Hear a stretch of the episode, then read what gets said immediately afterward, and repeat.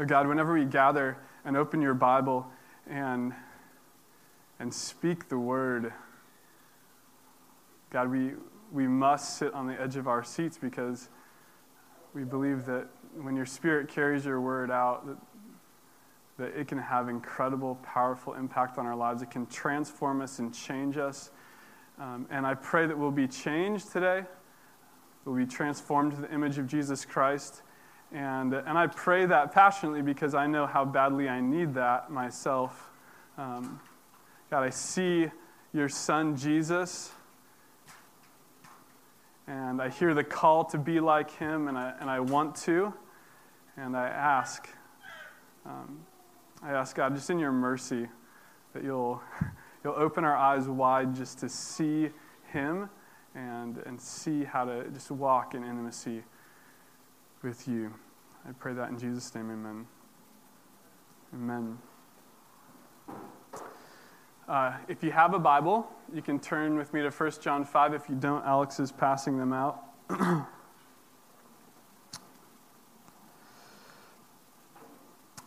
1 John 5, we're going to be in verses 6 through 12. 1 John is near the end of the New Testament. 1 John 5, 6 through 12 reads as follows This is the one who came by water and blood, Jesus Christ. He did not come by water only, but by water and blood. And it is the Spirit who testifies, because the Spirit is the truth. For there are three that testify the Spirit, the water, and the blood, and three are in agreement. We accept man's testimony, but God's testimony is greater, because it is the testimony of God which he has given us about his Son. Anyone who believes in the Son of God has this testimony in his heart. Anyone who does not believe God has made him out to be a liar, because he has not believed the testimony God has given about his Son. And this is the testimony God has given us eternal life, and this life is in his Son. He who has the Son has life. He who does not have the Son of God does not have life.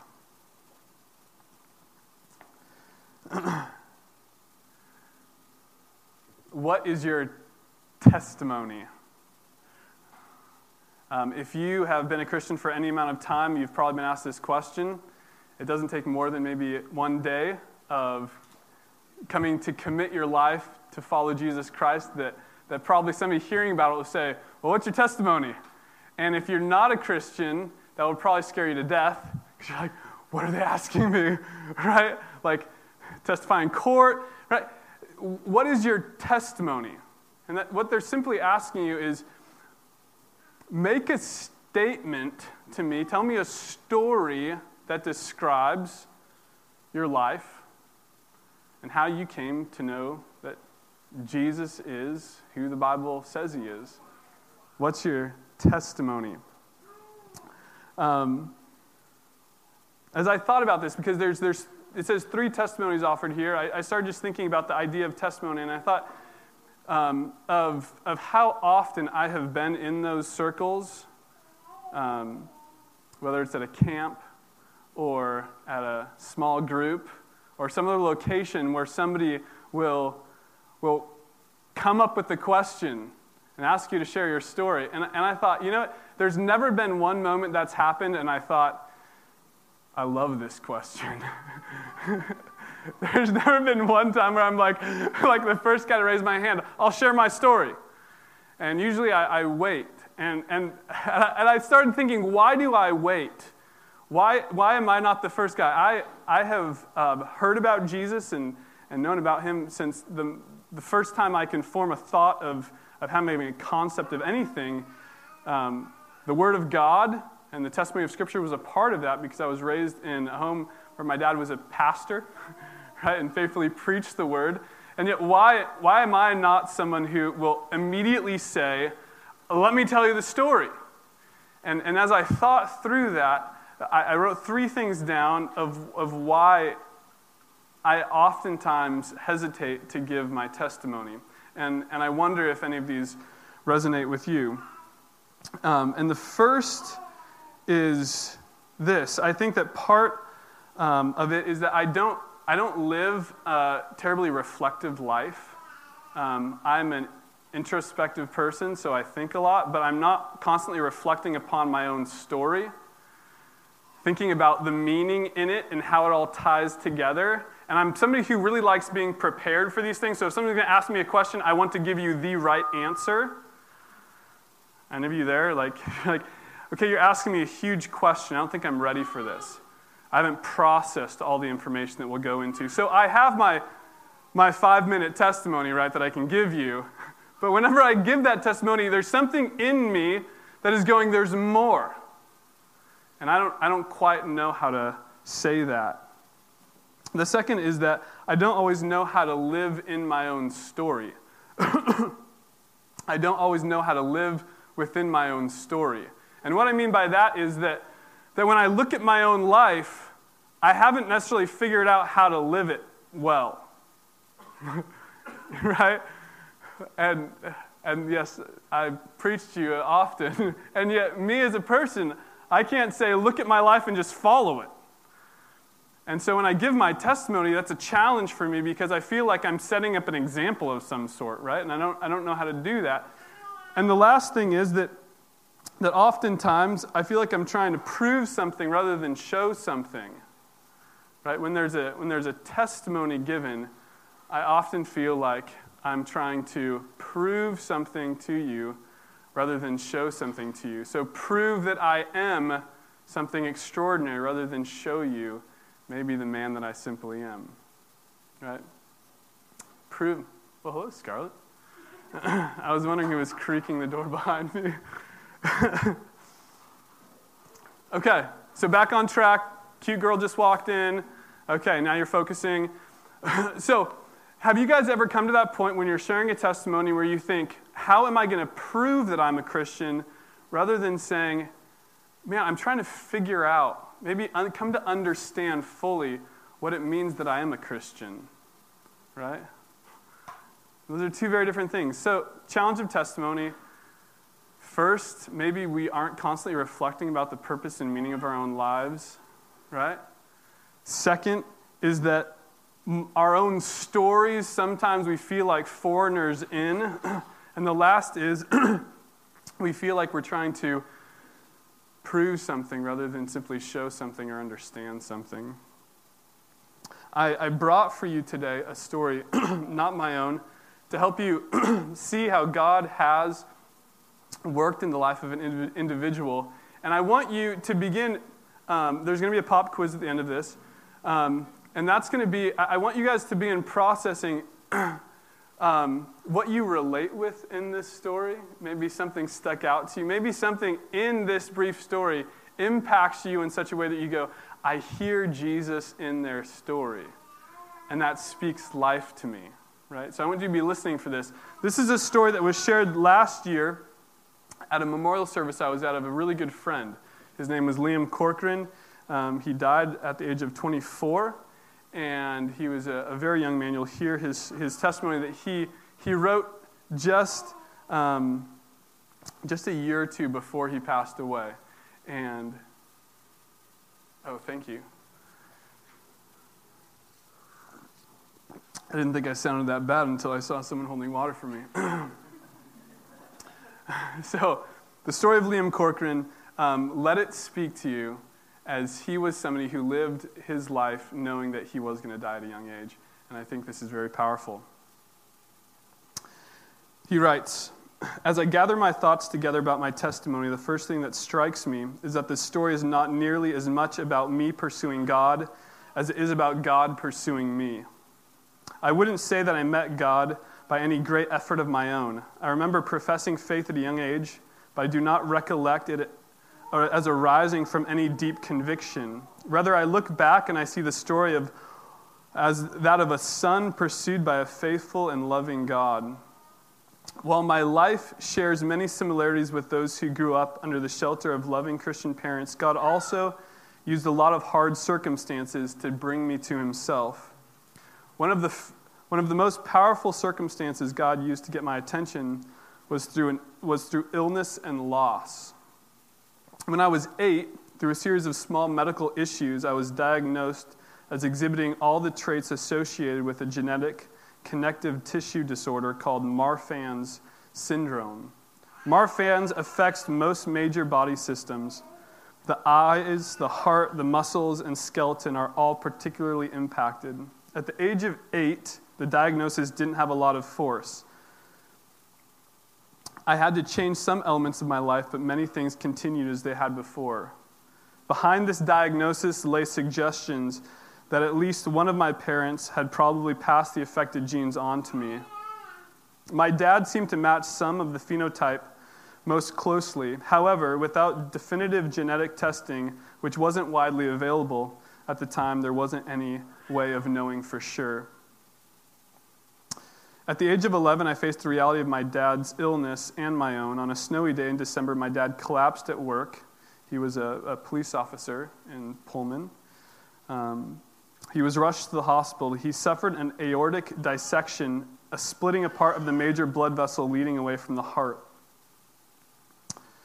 The weather was so bad that night that they had to drive him up to Spokane rather than fly him. My dad was in a coma for three weeks after that day. First, family, friends came to our house to take care of us as my mom went to Spokane, and then eventually we all went there. We spent Christmas with a family as my dad remained in a coma. There are a few distinct things I remember from that time. I remember going into my dad's room to read Psalms to him, sitting in the hospital waiting room, seeing visitors come in and go. I remember my mom calling us into a room at our friend's house to tell us that dad wasn't going to recover and that they had to take life support away from him. I remember standing in the room full of his friends and family singing hymns as we let him go, my mom holding me in her arms. It was in that shadow that God spoke to me for the first time. I don't know how to describe it, but I know that God made promise to me that day. In the middle of the chaos and uncertainty, God promised that He would be faithful and take care of me. With that promise came peace that I could not explain. I believe it is the peace that Scripture describes as a peace that surpasses all understanding. Since that day, God has been faithful to his promise. He has been gentle and patient, working constantly to renew and shape me. My walk since then has been far from easy. Seeing death face to face is a powerful experience. I grew up often overshadowed by the reality that the disease I watched take my father would more than likely take me in the same way at a very young age. To compound the thought, I faced two bouts of potential life threatening illnesses during my teen years, one of which landed me in the hospital for 20 days.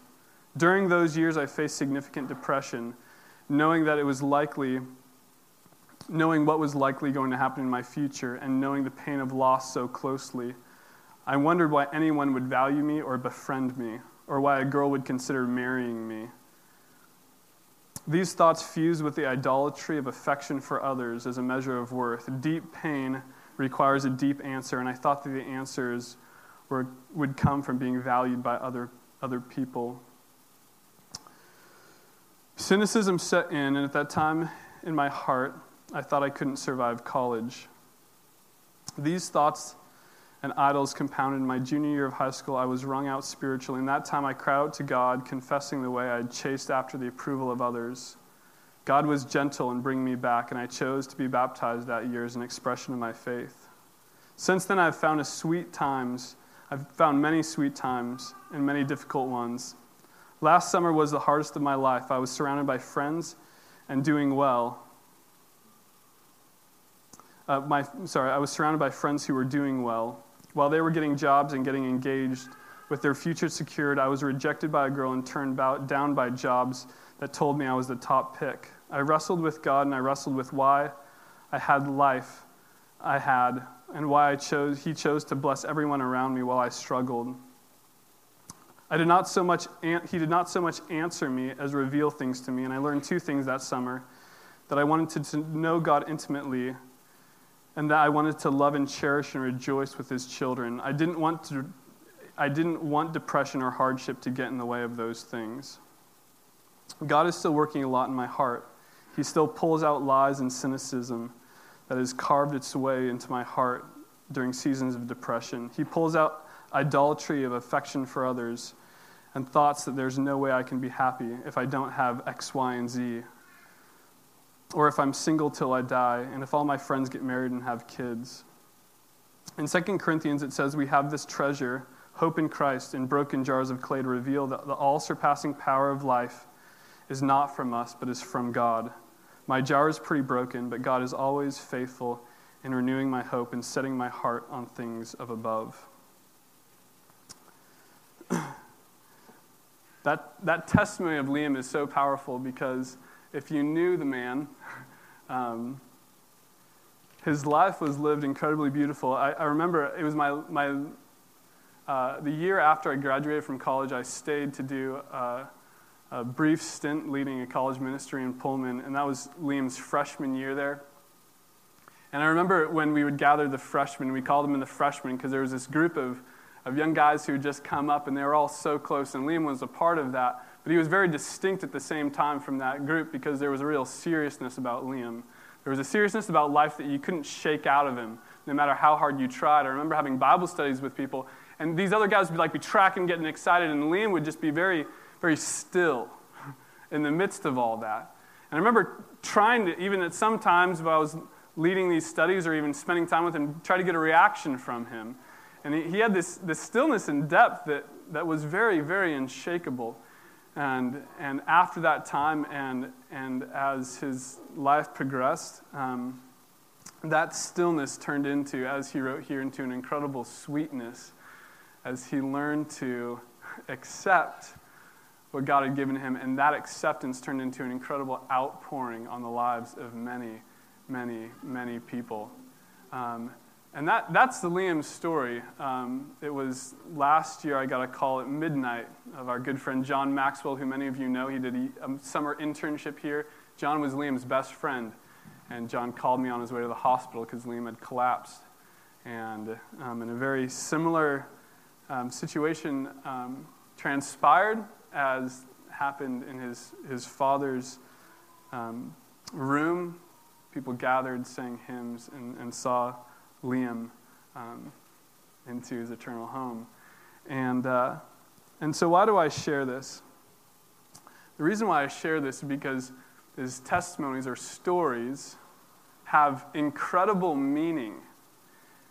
Stories have incredible meaning. And when we come to the Bible, which surprises us because the Bible is a collection of many, many stories, right? There's, there's other parts, not all stories, but the Bible's probably about 80% just story, right? Some of that stories is written through poetry or foretelling, but a lot of it's just simply narrative. And we wonder, what do we do with that?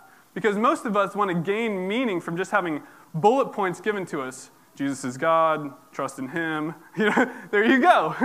And, and yet you don't get, you get in this incredible story of life that we're meant to read and somehow collect that, that perhaps our life too, when, when reflected on, um, as we look at the scripture, we learn has meaning also. And so, what, what meaning? Um, and so the Bible forces us into purposefulness, right? a purposeful reading of the Bible, but also just a purposeful reading of our own lives. And, and this is powerful. There's a book by a guy named Eugene Peterson um, called Eat This Book. And he's writing about the Bible, and, and it's profound. He says, we are fond of saying that the Bible has answers, and that is certainly correct. The text of the Bible sets us in a reality that is corresponding with who we were created to be as beings. We understand as we read it, we understand where we fit as, as beings, human beings made in the image of God. But he says this But the Bible also has all the questions, many of them that we would soon enough feel like not asking at all. And some of which we will spend the rest of our lives trying to dodge. Right? And so the Bible, as it, as it incites from us this passion to, to live with meaning and find meaning and it answers some of those questions. It also is asking some fairly difficult questions that we feel like we'd rather avoid. So it can't be simplified. The stories, even in the scripture, can't be simplified. And so when we, when we are confronted by challenging situations in our life and are trying to interpret those, we find challenging situations in the Bible.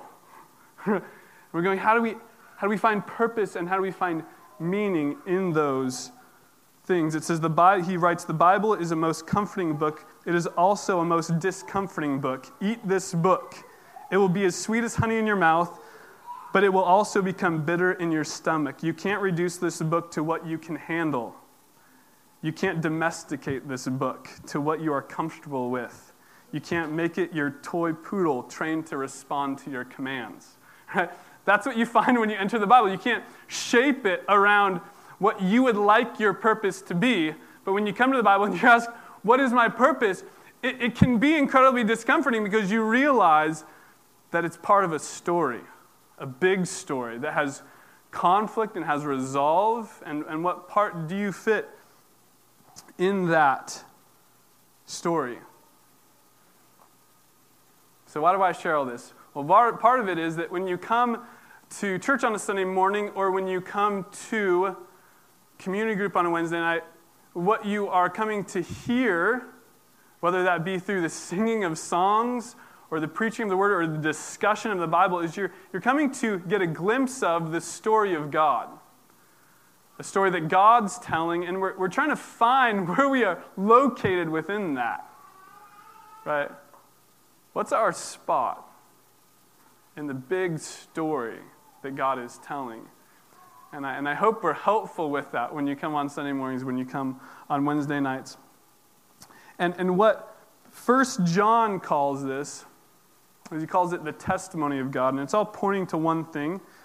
He says the whole purpose, inspired by the Spirit, is something that's eternal.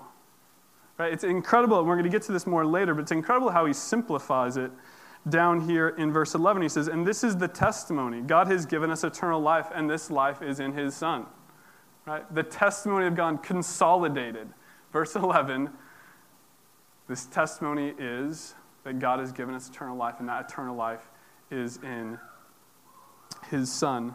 So, how can John simplify this? Well, he can simplify it at this point because we've worked through, according to our numbering system, five chapters and 10 verses already, right?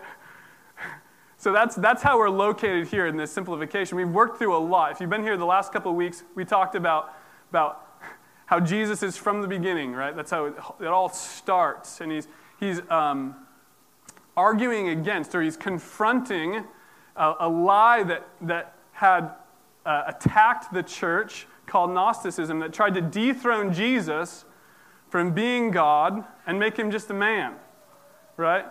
And that's actually one of the reasons why he talks about the blood and the water, which can kind of be, seem cryptic. and he talks about that because they, they, some of the Gnostics thought that Jesus maybe had Jesus and the Christ were two different people, and the Christ just entered Jesus at the baptism but left before the crucifixion, right? And so John is writing and saying, no, no, that's not the case. But, but the challenge is if, if, that's not the, if that's not the story, how do we know the other one's the true story? Right? Are you guys, are, do you guys ever wonder that? Like, so why were the Gnostics kicked out? That's been a, a big dialogue since books like the Da Vinci Code. We're like, why were the Gnostics? They were the real ones, right? How can we say no to one story and yes to another story? And that's a really important question. And, and, and so I'm going to answer for it to you today. Are you guys ready for that? okay, I know you're all excited. right? Okay, because that's a big question. How do we know that this is the true story? And, and, and it's because we have, it's this beautiful thing when you tell a story, you have context. Everyone say context. Context. Okay. Context is so important when you're telling a story, right? I hear stories all the time. All week long, I hear stories. You have someone come in, a kid come in, they're like, gosh, I got, got pulled over by the cops again. You're like, well, why? well, I was just standing there. Come to find out there was a no loitering sign, right? That's context, right? it's amazing what comes out into the light of context. And that's so important when you're reading the Bible, when you're understanding the story of God, that you take it within the context of the whole. Okay, and this isn't, this isn't rocket science. When you, when you look at Liam's story and you see at the age of eight when he was diagnosed with Marfan's, and you see at the age of 11 when he lost his father, and then he entered into high school and had depression because his, his friends were, you know, he thought, man, once I lose these friends, I'll never get new friends. They won't want to be my friend because I might die at a young age. And, and that happened. Those conflicts can become beautiful in the context of what God is shaping him to become as he comforts many people, right? Even your life. That's why it's so hard for me to share my testimony, as I shared earlier. Because I have a hard time sometimes knowing that I don't get the context all the time. Right? You asked me three days ago when I was sick, and the context would not have been, I, you know, with my limited framework, I would have given you a very grim story, maybe. I'm dying, right?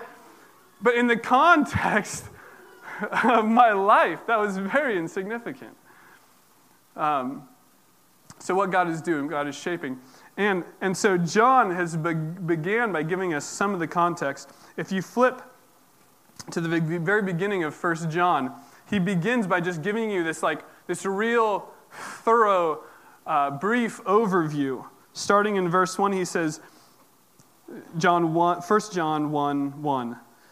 That which was from the beginning, which we have heard, which we have seen with our eyes, which we have looked at and our hands have touched, this we proclaim concerning the word of life. The life appeared, and we have seen it and testified to it. We proclaim to you the eternal life, which was with the Father and has appeared to us. We proclaim to you what we have seen and heard, so that you also may have fellowship with us, and our fellowship is with the Father and with his Son, Jesus Christ. And so the con, he kind of like wraps his arms around this very large context to start. He goes, So what I'm explaining to you isn't, isn't new, it's not the hot new thing. What I'm explaining to you is from the beginning. Right? The context is from, from eternity out, because he even brings that in later where he says, We proclaim to you the eternal life, which was with the Father. So Jesus himself, not a momentary Jesus, not a Jesus that, that had a brief spiritual moment when he was on this earth, but God himself, eternal life itself, who was incarnate in the form of Jesus. Amen? That's, that's powerful. So the context being something much larger, and he's kind of trying to, to incorporate the whole corpus of Scripture into our view here as we look and see who Jesus is. Uh, in, in, in a couple simple words, and I want to just show you how cool this is. In a couple simple words, I think he also broadens the, the context um, tremendously by talking about the testimony of the Spirit and of the water and of the blood. And, and I think here he is referring specifically to jargon used by the Gnostics when they talk about the water and how, um, how they believed Jesus was just momentarily filled with the water but left. So I think with this, the water and the blood, um, he's kind of addressing their issues. But when he says the, the testimony of the Spirit and the water and the blood, consider the amazing testimony these are when considering the full context of the Bible. So, so when I say context of the Bible, look up here. Oh, there you go. Um, 66 books, right? They're all together. When you consider the whole context of Scripture, this is super important. So, water, blood, spirit, what is he talking about? Water, constantly referred back to throughout the whole Bible as this experience of the children of Israel getting rescued from their exile, right? Their, their, sorry, their, um, their brief period in Egypt of slavery and this exodus through the Red Sea. So that's constantly referred to back. And as you move into the New Testament, the water refers to baptism right? There's first the baptism of John, but then Jesus does undergo his own baptism. And then we, think of this incredible context. we participate in this testimony when we baptize people here on a Sunday morning in the name of the Father, the Son, and the Holy Spirit. And we're seeing God's plan of, of rescue, right? As even in the New Testament, as it talks about the uh, Israelites getting rescued from Egypt and coming through the Red Sea, it talks about Jesus, right? Who was buried in the ground, right? And this kind of moves us into his blood, right? As Jesus was crucified. What, what is the context there? Well, in the Old Testament, we also have the Passover lamb, right? Who every year a Passover lamb was sacrificed to remind the children of Israel that they need they need an atonement for their sins. Right? And so when Jesus comes, what do they say? Behold the Lamb of God who takes away the sins of the world. Context. It's a beautiful thing, right? Behold the Lamb of God. We've waited. Every year we've sacrificed the Passover lamb. Every year we've longed for. We have that context. And now, Jesus' sacrifice contains so much more meaning that can't be snatched away by the Gnostics. Does that make sense? Can't be taken away and interpreted a different way. And in the same way, we take communion on Sunday mornings as a participant in that context of the testimony of God. That's amazing. I hope you guys are beginning to wrap your mind around this just a little bit. The Spirit, as it talks about in the scripture, the Spirit of God who spoke through Moses and the prophets in the Old Testament, and then spoke through Jesus right? And now his continuing testimony through the apostles and even the testimony he puts in us who say Jesus is Lord, right? And our hearts are filled with affirming what God's doing, the testimony of God. Context is a beautiful thing. And so, what I want to ask is do you guys live your life in context? Do you guys live your life in, in context? Or do you guys locate yourself somewhere outside of that? Right? And so you're constantly wondering, what's my purpose? What am I here for? I don't know what's going on. If someone would just tell me what's up. And, and what God is, is doing is He's saying, Look at my story, and I'm including you in this. And some of the ways we find ourselves included are as we are baptized, right? So we're baptized, remembering the way God rescues. Right? As we take communion and remembering the way God saves. As we wait upon Him and listen for the affirmation of His Spirit that says, You're mine. And, and that's incredibly powerful. So, what I want to leave you guys is, is with this. If you guys live your life in context or not, is that what I would ask each of you to do is to, today or sometime this week, work at writing out your story um, and seeing, just see what comes out. um, what's, what's your testimony?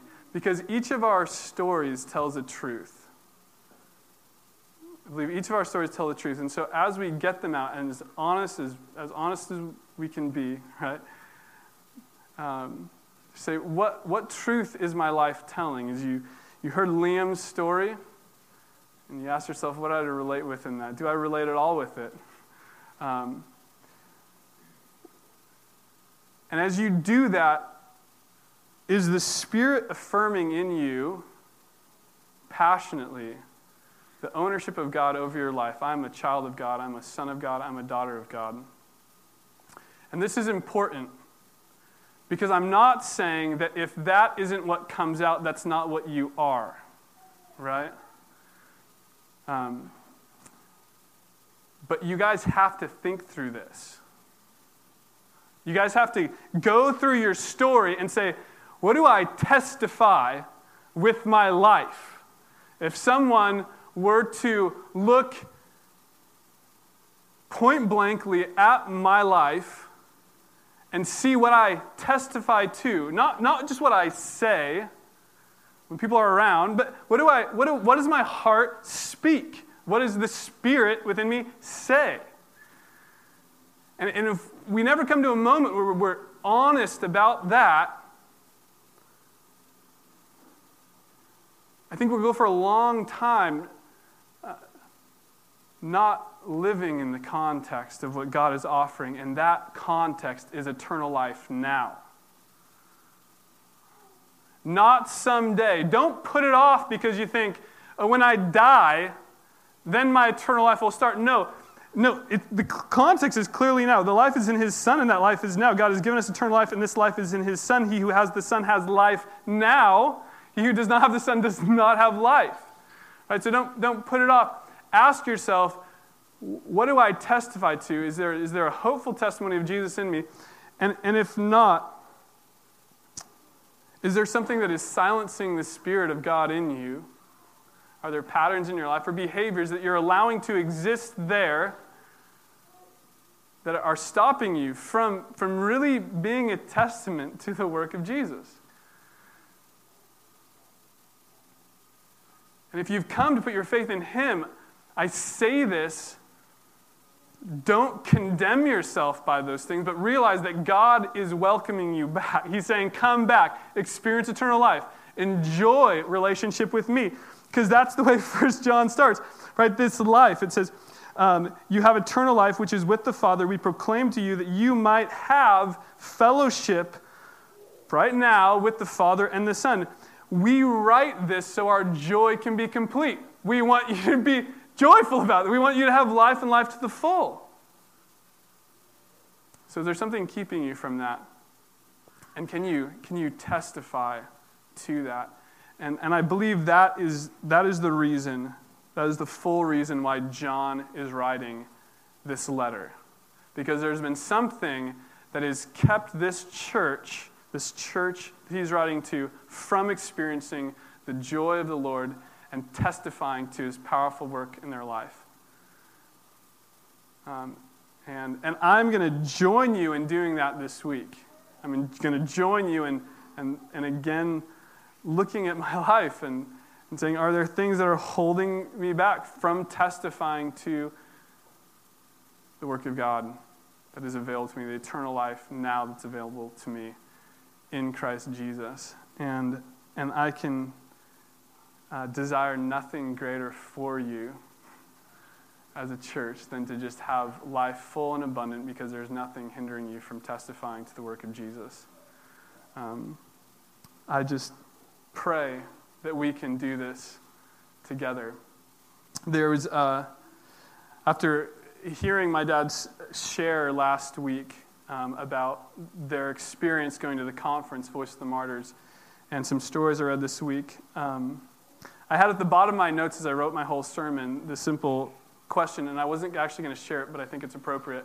Um, the simple question Do the sermons preached at the Refuge Church tell a truth that inspires a martyr's conviction? right? Do the sermons we preach here at the Refuge Church inspire someone to give their whole life because if they don't, they're not going to be something that help you find your purpose and your meaning. Because your purpose and your meaning should require your whole life. It should be something that consumes you and excites you, makes you passionate, want to give everything. And, and this, the testimony of God, which is this God has given eternal life, and this life is in His Son, is worth your whole life. And I hope that as a church, we can just discover that together. Man, I, I just pray freedom over you guys and over myself to discover that more this week. So pray with me and we'll worship together.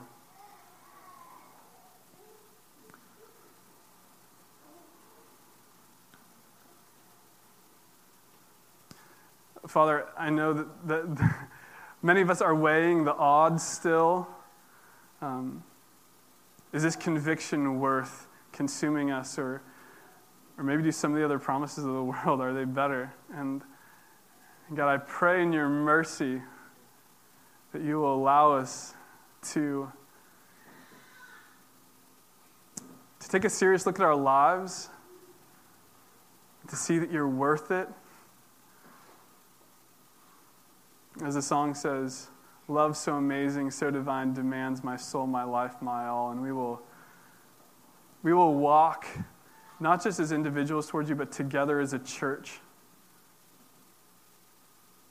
I pray this powerful name of your Son, Jesus Christ. Amen.